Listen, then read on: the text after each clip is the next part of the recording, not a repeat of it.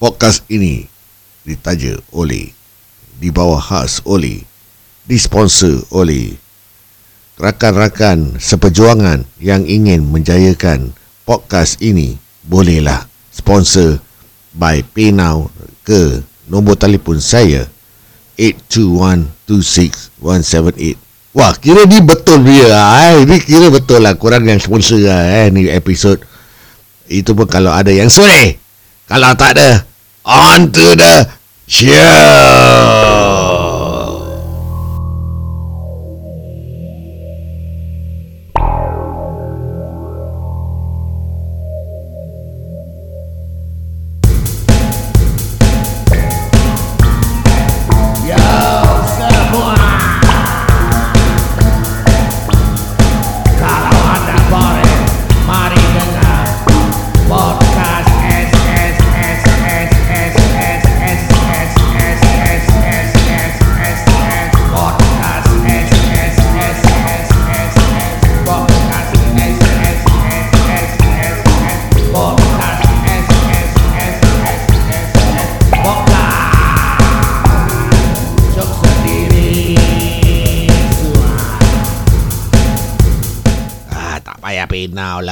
Macam minta sedekah pula.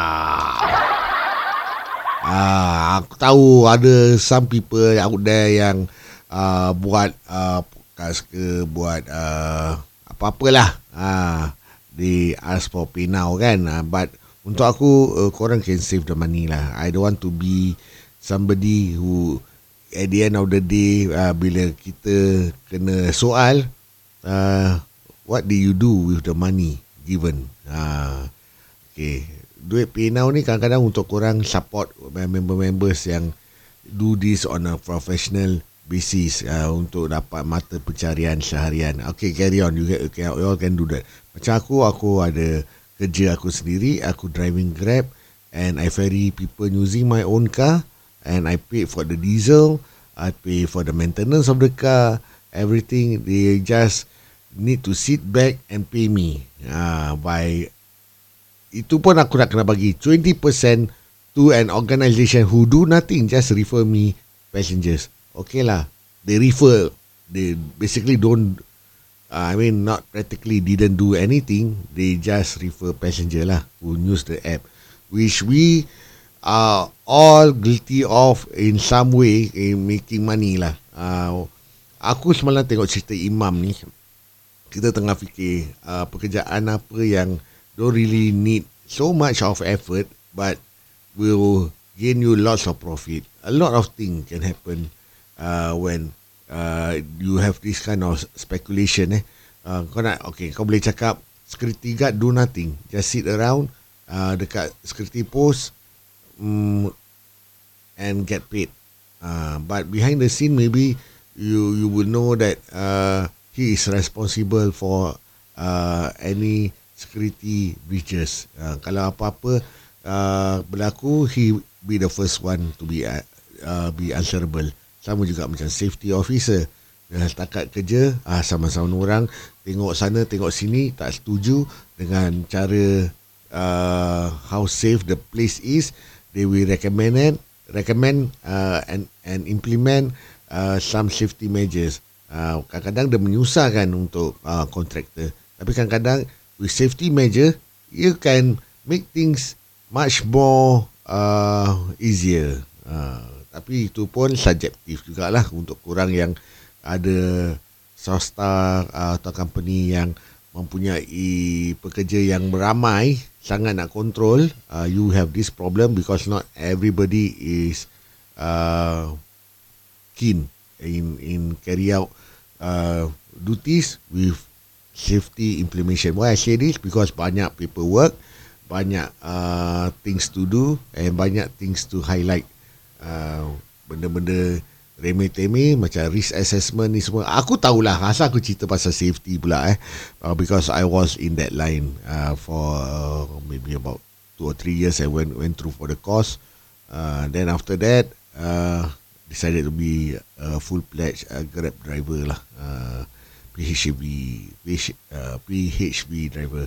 Uh, aku ada banyak juga lah aku bikin dulu. Aku pernah jadi uh, insurance agent, okay, selling insurance by um, telemarketing lah. Uh, aku tak jumpa orang, aku telefon-telefon dia. Ada juga uh, before that I meet a lot of passengers, eh passengers but customer uh, when I was doing uh, motor insurance and uh, you know uh, personal accident plans lah uh, for for them to take up.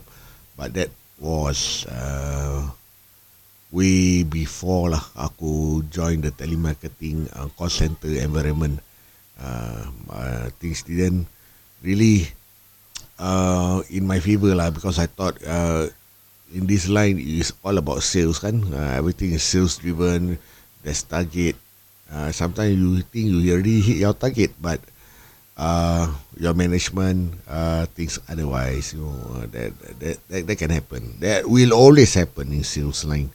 So semalam aku tengok cerita, like aku cakap aku tengok cerita apa tu? Uh, Imam kan, good movie. Uh, maybe budget tak besar, but uh, apa yang dia nak address uh, in that issue is still what is there is still what is happening uh, pada aku. Even kalau kau nak pergi uh, sorry if I have if I say this out loud minta maaf eh pada jemaah yang dah pun menunaikan uh, fardu haji atau telah uh, mengerjakan umrah eh aku minta maaf banyak-banyak. Aku bukan cakap apa yang korang buat tu salah tapi uh, just imagine twenty thousand dollars to go to uh, tanah suci. Uh, so we, uh, me and my friend had this conversation. Um, what is enough? What is luxury?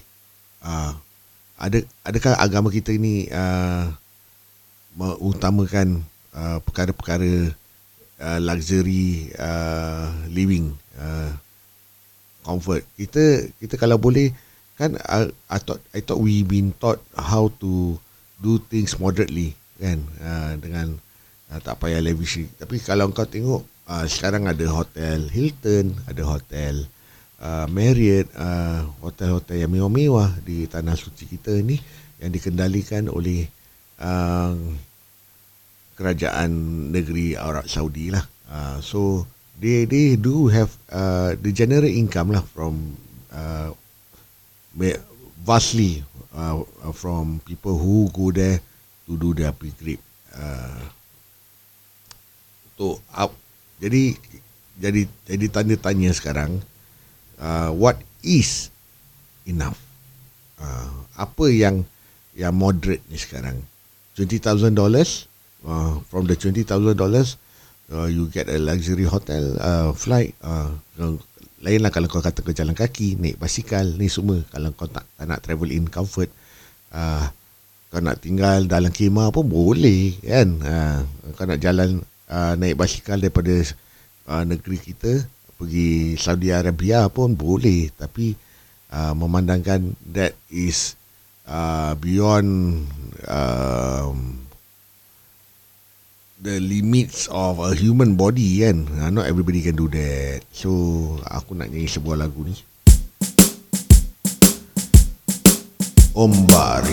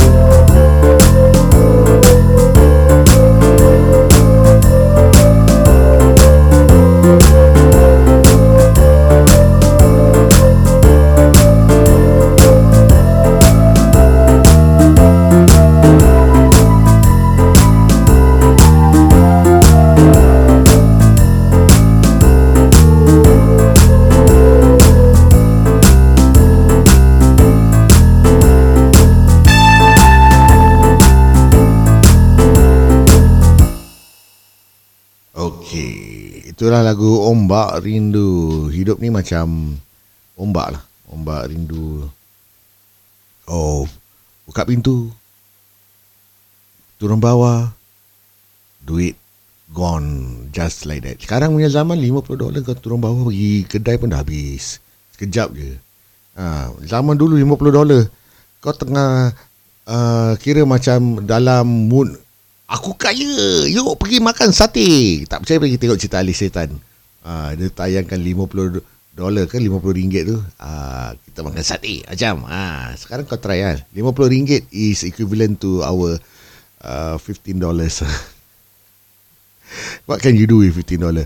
Aku terdengar satu conversation ni. Okay, uh, between a group of three polytechnic student. And in fact, I've heard it all before lah.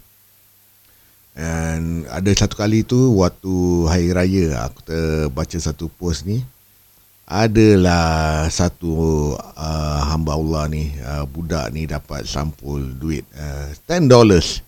Eh kalau zaman aku eh kalau dapat 10 dollars that is like uh, the house that you want to go tau. Uh, semua orang satu dunia nak akan pergi rumah tu pasal it's 10 dollars. Uh, where on earth can you get 10 dollars right? Uh, no you, uh, basically that during my time uh, on average people give like two dollars. Uh, even till today, some some um, fa- uh, family with uh, little ones eh, um, dia nak bagi uh, uh, zakat budak-budak lah. Uh, we still get two dollar. If I have a kid, I will tell them to keep their mouth shut lah, regardless what's the amount. Uh, because these kids, these days eh, uh, orang tak tahu the value of money. Uh, I, I I said this like so many times before in my podcast eh. Aku nak cakap yang uh, it is important to instill uh, some knowledge lah uh, uh, to your kids lah and and it start at home lah. Uh, kalau macam for example you can get a pair of uh, shoes for maybe ten dollars. Do not educate your kid to go for something uh, much more expensive. Uh, like uh, I I have a friend who has a kid who, but he no doubt lah we we go to Malaysia right? Uh, then we spend like uh, no he he he he spent 200 ringgit on a pair of shoe for his kid.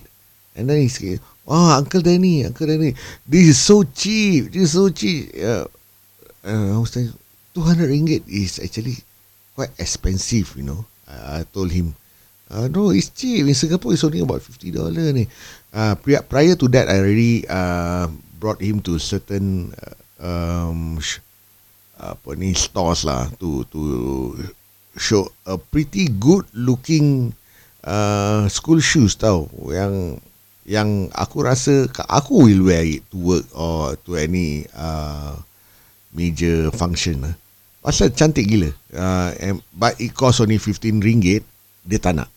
Uh, and he go for something that cost $200 just because of the brand. Aku tak tahu lah brand apa lah. It's along the line of like Adidas ke Diodra ke.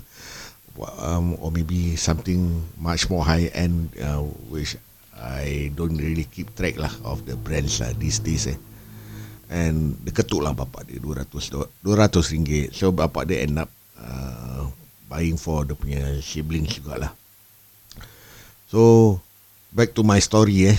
Uh, it all began at home lah. Uh, so so yang aku terbaca that posting when he get $10 kan duit sampul. Dia cakap what can kid this day do with $10 and mind you that posting was from uh, I thought it was from a 13 year old tau. Tapi it was like from the parents. Uh, okay. If you were to say such thing eh and say such thing and you instill this kind of thought to your kids eh? Uh, imagine if one day you were the one who sending out uh, duit duit salam and then kau kau rasa 10 dollar tu dah besar eh? Just imagine one day. Ni mungkin sekarang kau gaji bermilion-milion dollar lah 60 ribu satu bulan ke uh, 100 ribu. Jadi mungkin satu orang kau kasih 500 dollar ke. Uh, aku tak tahulah. Uh, what's your your uh, market rate? Uh, but when your kid get 10 dollars kau bising kau cakap what can they do with 10 dollars? Okay. Just to answer your question 10 dollars these days what can you buy? Maybe you say you cannot buy anything. No 10 dollars can survive me for one month. Why I say one month? 10 dollar tu kau boleh top up kau punya handphone uh, kalau kau using prepaid and yes it can last for one month uh, and I'm driving uh, passenger all around the island and people are complaining that the fare is high. Do you know that ten dollars can even get you a ride uh, from point A to point B? Uh, I don't know. Uh, regardless uh, how short the distance lah, kan? But you still got a ride lah, uh, comfortably, uh, comfortably dekat dalam kereta, kan? Uh, and do you know it's not easy to get ten dollars? Uh, kau tahu tak? To earn ten dollars during the COVID days eh, ten dollars. Aku nak dapat passenger uh, 12 hours of driving, uh, aku cuma earn six dollars saja because nobody go out at, at that time. Uh, so you instill this kind of thoughts to your your kids. Well, what are you trying to uh, apa ni um, get in the future? Uh, what kind of uh, society are you bringing up? Um, are, you, are you going to tell your kids to uh, put you away in the nursing home when you are old because you are of no uh, apa ni news to them. Dia rasa alah mak dengan bapak tak buat apa-apa kat rumah jalan dah. That can happen. That will happen. Uh, zaman sekarang aja mak bapak ada 20 10 orang anak. Tapi satu pun tak boleh jaga anak. Macam mana? Ha, habis anak yang diorang pernah pulau dulu, anak yang diorang pernah buang dulu, is the one that they look after, apa yang look for and saman dekat court. You think tak ada? Ada. Aku boleh cerita benda-benda macam ini. Ha? Kau ada 10 orang anak zaman zaman dulu ha, eh. 10 orang anak. Lepas tu kau tak mampu jaga semua anak kau. Kau kasih anak kau for adoption. Ya, yeah, at the end of the day bila anak kau dah semua dah besar-besar, ha, dah kerja uh, bagus-bagus, anak yang kau dah buang tu kau cari untuk sara hidup kau. Ada ada ada cara macam itu. So you want this kind of people in your life uh, apa tu jaga kau dengan dengan dengan dengan, dengan uh, kasih sayang yang kau dah beri, dah beri waktu budak-budak tu kecil oh 10 dollar is nothing uh, lepas tu nanti dah besar give up kau uh, kau cari orang-orang yang tak ada kena-mena dengan hidup kau then you get the government help to help you because you are staying alone. Is it justifiable lah? Dengan pendidikan yang kita bikin. Lebih baik orang tak ada anak macam aku kan. Ha, kita hidup sendiri. Uh, cara hidup pun sendiri.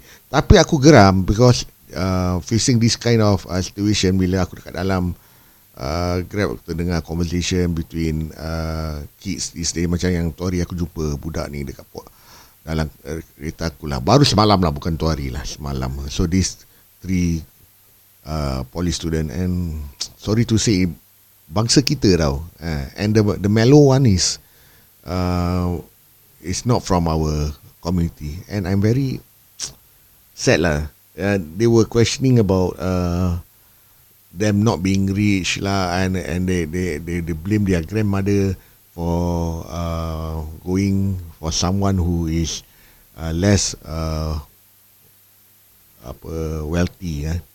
So uh, dalam cerita ni dia kata nenek dia dari Philippines tu forgo uh, the lavish lifestyle lah and go for a commoner dekat Singapore. They call us Singaporean commoner Nabi kan. Uh, okay, tapi tak payah tak isah. Uh, that's beside the point. So nenek dia forgo all the wealth. Konon je lah that's the cerita lah. And converted to Islam and now dah remarry, uh, reconverted to Catholic. So from that statement alone you kau tahu nenek dia ni arwah ni bukan nenek dia still living. Great grandmother by the way. Uh, that's the story. Uh, is freaker minded lah kan made up her mind. Uh, so this is the society yang dia bring up uh, naik cab naik aku punya kereta uh, grab only cost 13 dollars. Uh, and three of you share and three of you sit at the back. So you roughly can know what kind of uh, society I'm dealing with uh, these days and uh, and they were having conversation about about I can help to eavesdrop lah and so itulah cerita dia. Aku rasa macam sedih lah. Uh, the grass is always greener on the other side but uh, kalau kau uh, take a moment to relax you will know, you find that it's not always that green. Okay, let's do this song.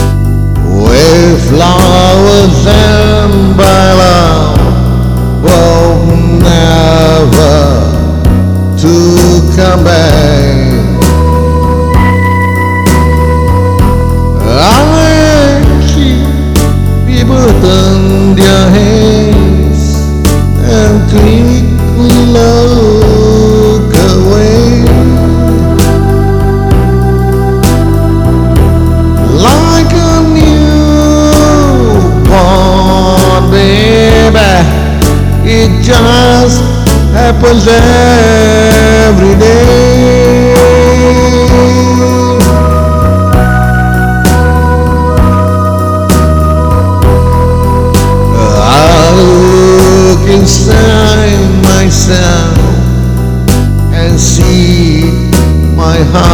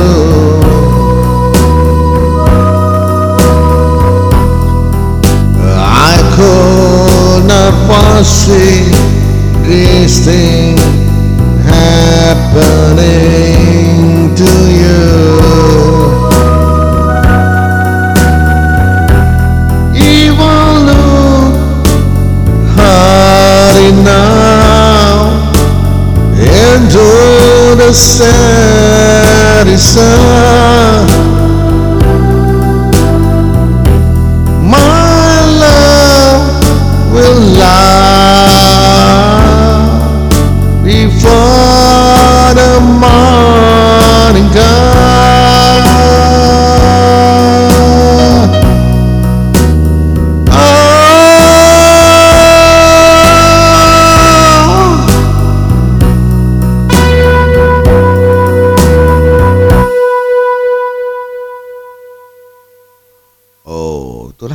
dah cakap kan. Uh, even Rolling Stone pun dah tahu benda ni. Pernah terjadi.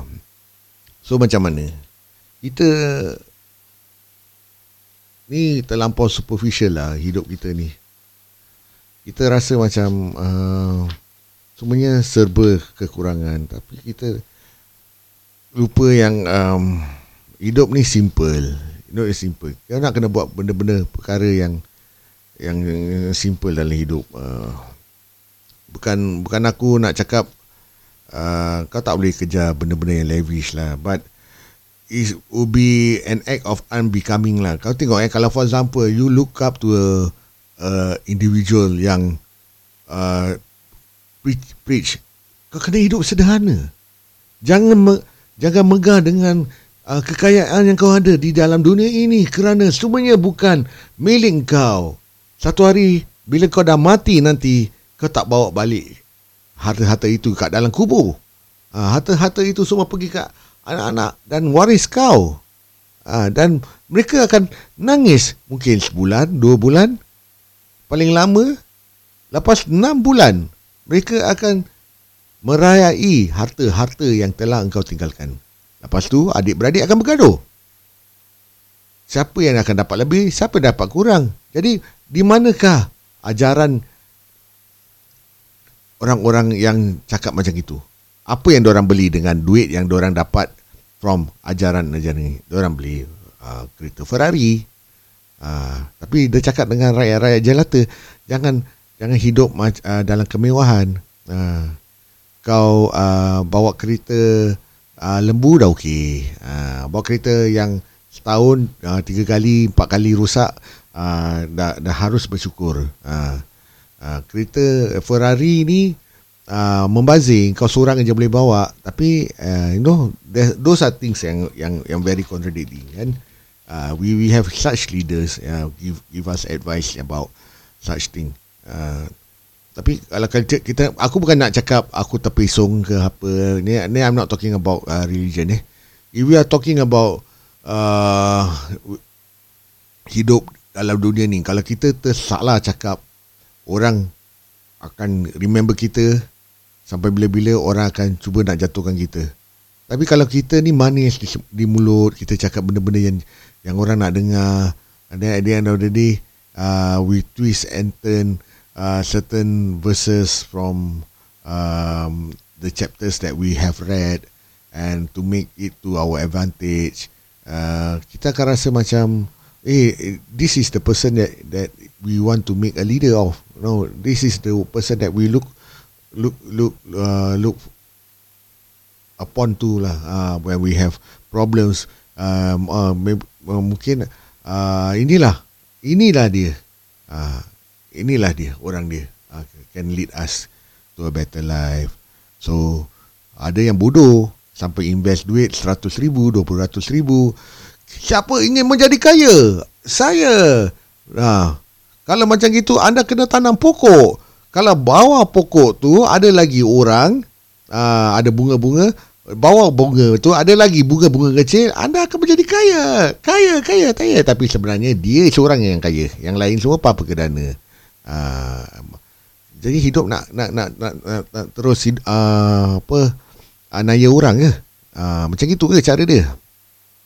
Uh, aku tak tahulah macam mana korang rasa benda-benda gini relevan dalam hidup korang ke tak eh. Bukan aku nak preach yang um, all these people yang yang give uh, advisors uh, semua macam siap lah. Tapi uh, kebanyakan dia bila dah jadi kaya jadi macam itu. Ha, jadi jadi macam itu macam kau tak nak uh, rendah-rendahkan orang punya martabat tapi bila orang lain try to take over your position eh you rasa tergugat. Alamak. Ada ustaz lain ah yang lagi popular daripada aku. Mampus aku dah tak boleh ah cari makan lah macam ini. Something like that lah kan? Alamak, ada lagi satu influencer lah yang sekarang tengah trending lah. Jadi ni game tak akan habis lah. Jadi lebih baik kan aku banyak berbual banyak banyak shock sendiri live uh, viewers tak naik tak naik tak naik uh, tak ada tak ada orang dengar lagi bagus aku dia hidup dalam dunia aku kan lagi bagus itu sebab aku cakap jangan petikaikan orang gila kalau kau nampak orang gila kat situ, dia tak ada orang yang nak berani dekat dengan dia. Dia mempunyai uh, ilmu yang korang tak tahu. Mungkin dia dah jalani hidup yang korang tak nampak. Dia dah rasa pedihnya dan pilunya perasaan ini. Uh, orang yang disayangi uh, mula uh, cemburu dengan orang, uh, cuba backstab orang sampai orang rasa biarlah aku buang semua harta-harta dekat dunia ni. Aku tinggal sini. Aku jadi gila pun tak apa. Aku tinggal kat bawah pokok seorang-seorang. Tak mandi tak apa. Tak kisah aku jadi gila. Aku jadi gila. Aku tahu aku gila. Tapi aku tak nak susahkan orang. Based on a true story that can happen to anybody. Satu hari, kalau kau rasa kau ke atas, kau akan jatuh. Kalau makburnya doa-doa orang yang tak suka kau. Orang nak jatuhkan kau. Ha. Jadi kau duduklah kat dalam pokok tu. dalam pokok pula. Ada juga orang duduk kat dalam pokok. Alright lah. Cari apa kat pokok? Dia jadikan taman.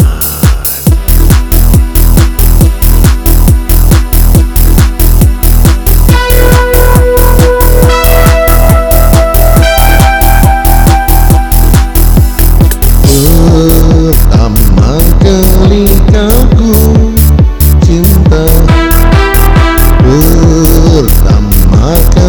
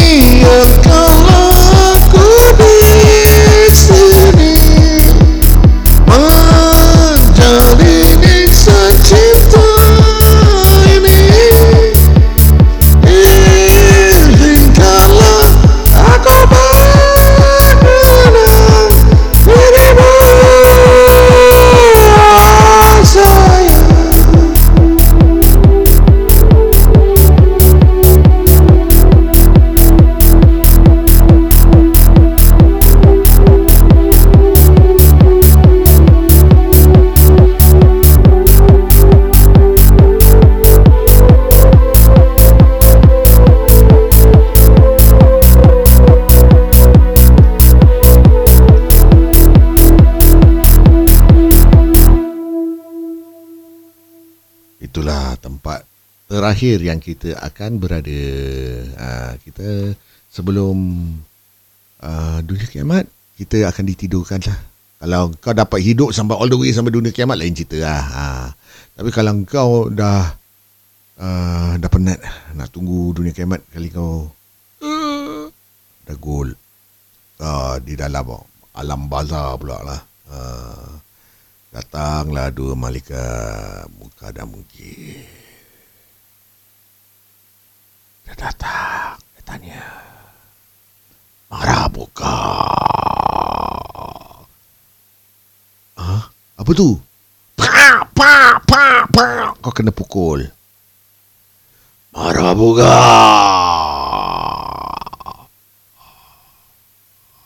Ah, macam mana?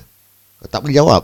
Ah, Nasib lah ha, Masing-masing ha, Tu sebab ha, Jangan kerek kat rumah ha, Kat rumah ke kat, ha, Dengan keluarga ke ha, Jangan Jangan. Ha, Because benda-benda macam ini Akan buat kau realise lah ha, Is it worth it? Ha, Tapi macam kau cakap lah Kau punya hidup Kau punya cara lah. Ha, Habis kalau dah, kau dah cakap macam gitu, aku nak cakap apa? Cakap This ain't song for the broken hearted Sound of prayer for the faith departed I ain't gonna be just a face in the crowd You're gonna hear my voice when I shout it out loud It's my love, it's now or never I ain't gonna live forever. I just wanna live in line alive. It's my love, my heart is like an open highway. And frankly I did it my way. I just wanna live when I'm alive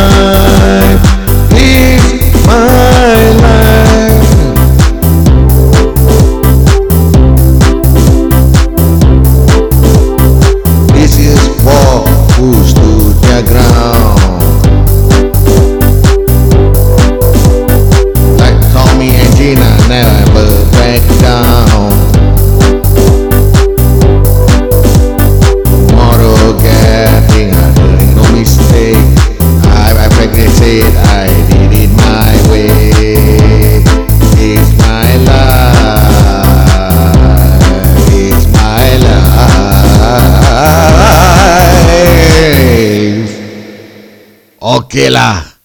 It's your life. You do whatever you want lah. Ha, Jangan nanti aku dah Kak Kak, kak dah bawah sebelah kau. Kau pun sama macam aku juga Dua kali lima. Tolong Tolong. Apa tu? Apa tu? Ah, Apa tu? Marah bergak. Pang pung pang pung. Piung piung kang. Hmm. Kenalah Pandai-pandai lah kau. Ya, Nyaut kat situ kan? Uh, abang dah cakap. Tapi degil kan? Degil kan? Uh, macam mana? Macam gitu jugalah.